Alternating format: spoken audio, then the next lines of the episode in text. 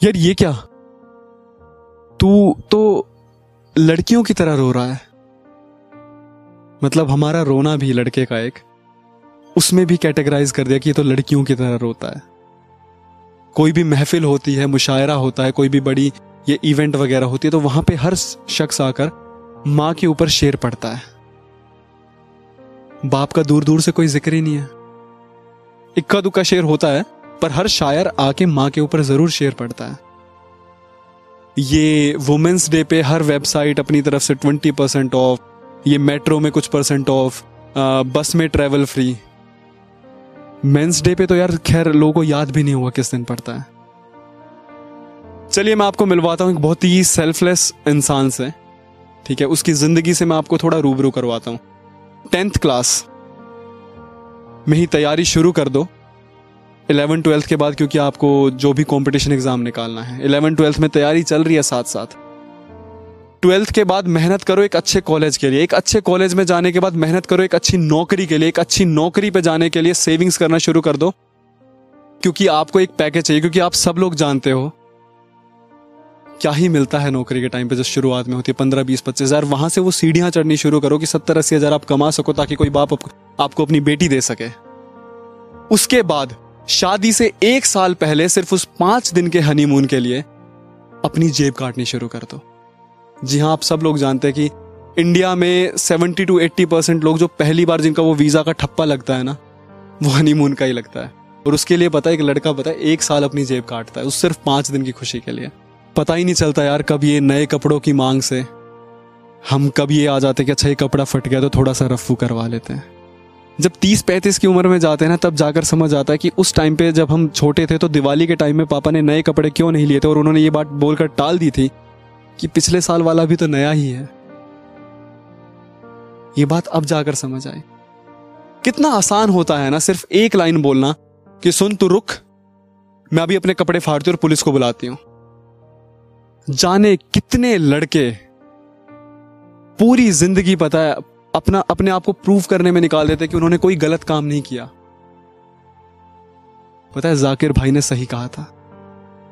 यार, मर्द को भी ना दर्द होता है। बस कोई पूछने वाला चाहिए। We too have self respect पता है, हम लोग ना फेमिनिज्म पे बात करते करते फेमिनिज्म पे बात करते करते इक्वेलिटी को बहुत पीछे छोड़ आए हैं। अबे तू तो लड़का है, तेरा क्या है? तू तो कहीं भी जाके मुँह मारना शुरू कर देगा। क्यों, क्या ये सवाल नहीं उठता हमारे कैरेक्टर पे, हमारी सेल्फ रिस्पेक्ट पे? Please take care of the kid which is with you because for the whole world he may be a man but for you it's just a kid वो पता पूरी दुनिया से लड़ सकता है। पर वो पता कहाँ आके टूटता है, क्योंकि वो ऐसा होता है ना कि यार वो रो नहीं सकता। तुम रो लेती हो यार, तुम तुम रो के बता देती हो कि मैं परेशान हूँ। यार वो ना अंदर घुटता है है? वो अंदर घुटता है। यार थोड़ा सा ना कड़वा लगेगा, पर देखो सच है, मैं ये नहीं कह रहा, पर थोड़ा सा देखो कड़वा है ये।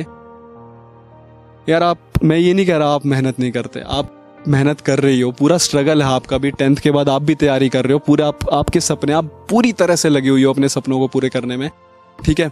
लगे हुए, मेहनत कर रहे हो, मेहनत कर रहे हो, अगर अगर बाई चांस आपको सक्सेस नहीं मिली तो यू हैव अ बैकअप कि यार कोई नहीं, मेरा बंदा कमा लेगा। मैं ये नहीं कह रहा कि यार आज की लड़कियाँ ऐसी हैं, वैसी हैं। देखो, कहीं ना कहीं ना एक ये बैकअप है, ये सिक्योरिटी है कि यार मेरा बंदा कमा लेगा। पर होता है, लड़के के पास ना कोई बैकअप नहीं है। He has to do it in any case और यार, इस मेरे छोटे से टॉपिक से मैं बहुत ज़्यादा पढ़ा लिखा नहीं हूँ। मेरे इस टॉपिक से मेरा कोई ये बताने का वो नहीं था कि लड़कियाँ कुछ नहीं करती, लड़कियों से ऊपर होते हैं। लड़के मेरा दूर दूर से कोई मतलब नहीं है।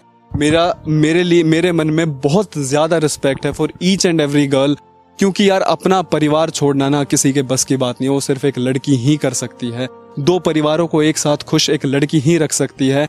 काम करके अगर ऑफ़िस से वापस जब घर आए और घर पे सास की सुने, ससुर की सुने, अपने बच्चों की सुने और अपने आदमी की सुने, उसके बाद भी पूरे परिवार को जोड़ कर रखे, वो सिर्फ़ एक लड़की ही कर सकती है। बस मेरा कहने का मतलब ये है कि हर लड़का कुत्ता नहीं होता है।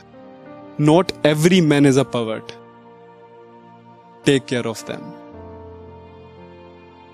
और हाँ हमेशा की तरह मुस्कुराना मत भूलना।